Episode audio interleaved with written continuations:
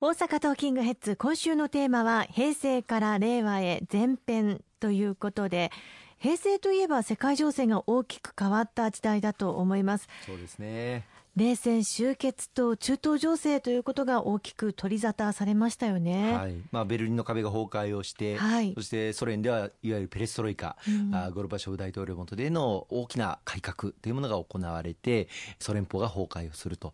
それまでの、まあ、米ソ冷戦構造というものが一気に国際情勢が転換をするという、まあ、その中でいわゆる湾岸戦争が発生をし、うんはい、日本の国際貢献というものが求められ日本においてはさまざ、まな議論論争ありましたけれども PKO 協力法が制定をされさらなる平和への貢献というものが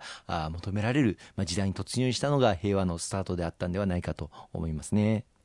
イラクのサマワへ自衛隊が派遣されて石川さんご自身もサマワへ赴かれました。中東情勢としてはかなり不安定な状況だったんじゃないでしょうか。そうですね、まあ、平成が始まってすぐに先ほど言いました湾岸戦争がありましたけれどもその後、まあ、イラクに対する国連安保理による制裁が継続をししかしながらそれに対して当時のサダム・フセイン政権が十分に応えないという中で2003年いわゆるイラク戦争が発生をしてサダム政権が崩壊をするという時代を迎えましたその後このイラクあるいはまあ中東地域、まあ、日本にとってはエネルギーの安全保障という観点から極めて重要な地域ですのでこの中東地域の安定というものを一日も早く回復することが日本の国益に直結をするまた日本の経済にも直結をするという観点から日本として最大限の貢献を行ってきたんです、まあ、当時私外務省のアラビア語の職員として中東でずっと勤務をしておりましたけれども、はいまあ、残念ながら2003年イラク戦争直後には同僚の外務省職員がテロリストに暗殺をされるという事件も発生をし大変悲しい思いをしましたがしかしながら国益を考えると引き続き日本としてイラクの平和と復興に貢献をしていかなければいけない、まあ、自衛隊の派遣を決定をしてイラクのサマワに派遣をすることになりまして私自身、まあ、外務省の職員として自衛隊とともにイラクの平和そして人道的な復興支援これを行っていく仕事をさせていただいたんですね。各地でテロが増えましてアラブ諸国での民主化運動も活発化しました。平成の30年、まあ、世界を見れば決して平和ではなかったかもしれないですよね。そんな中日本は平和だったと思えるということがすごいことじゃないかなというふうに思ったりもします。そうですね。ある意味でまあ冷戦構造の中で中東においては特に第一次第二次第三次第四次中東戦争とパレスチナとイスラエルの在り方をめぐって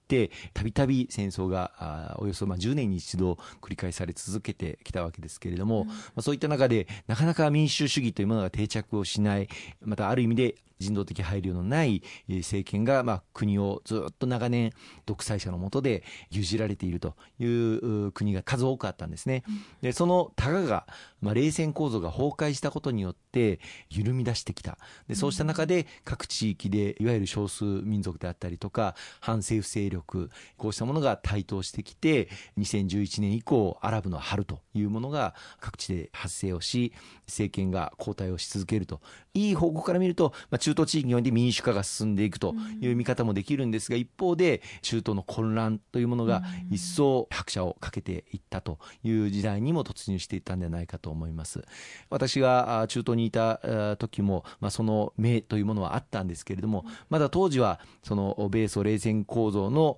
力関係パワーバランスというものがまだ残ってた時代だったと思うんですが、今それもなくなりつつある。アメリカトランプ政権になってさらに中東のプレゼンスというものを引いていこう、まあ、ある意味で自国以上に金と人と投じてですね中東の平和と安定のために貢献する理由が一体どこにあるのかと、世界の警察官としての役割が、まあ、期待されていたアメリカもその余裕がだんだんだんだんなくなってきているという時代に今突入しているのかもしれませんね。うん。そして、えー、アラブ諸国の民主化運動は IT 革命によってもたらされたと言われているかと思いますがインターネットの出現によってグローバル化は加速したと思っていいんでしょうか？そうですね。これから IoT あるいは、まあ、ソサエティ5.0というふうに言われておりますけれども全国日本のどこにいてもネットとつながる社会あるいは世界のどことでもつながる社会、うん、こうした時代に突入していくというふうに思います、まあ、来年になればいわゆる 5G これがまあ携帯の今今の 4G から 5G の時代に変わっていく。2時間の映画が数分でダウンロードできるという、まあ、そういった時代に入ってきますとますますこの情報の流れあるいはデータの流れそしてそれとともに、まあ、金融やあるいは物流の流れというものも大きく変わってくることが期待されます、国際社会で見ても大きなそのパワーバランスの変化を起こしていくことにつながっていくんではないかというふうに思うんですよね、うん、これまでは地政学的な観点からなかなか発展というものが見込めなかったアフリカの各地にあっても、うん、それぞれの地域がこうした IoT の技術を生かしながらですね発展していくことが可能になるんではないか。それをどう国際社会として後押しをしていくのかまた特に技術力の高い日本として後押しをしていくのかということが非常に求められると思いますし中東地域においても日本よりもある意味で進んでいる湾岸諸国なんかもありますけれども、そういったことがこれまでの単なる軍事的な地政学的な要素で戦略を各国が組んでいたものとは違うパワーバランスの変化というものが生まれてくるんではないかというふうに思います。これまでは地政学的な状況から中東地域というのは非常に重視をされていてアフリカヨーロッパあるいはアジアこれを結ぶ世界の中心地として、まあ、中東は見られていたわけですけれども、まあ、そういう見方が成り立たなくなってくる可能性というのはあるんではないかなと思いますね。うん、まあ、いろんな世界を見てこられた石川さんが例えば今の学生さんたちに伝えられること伝えたいことというのは何ですか？そうですね。今後ますます、まあ、多文化共生社会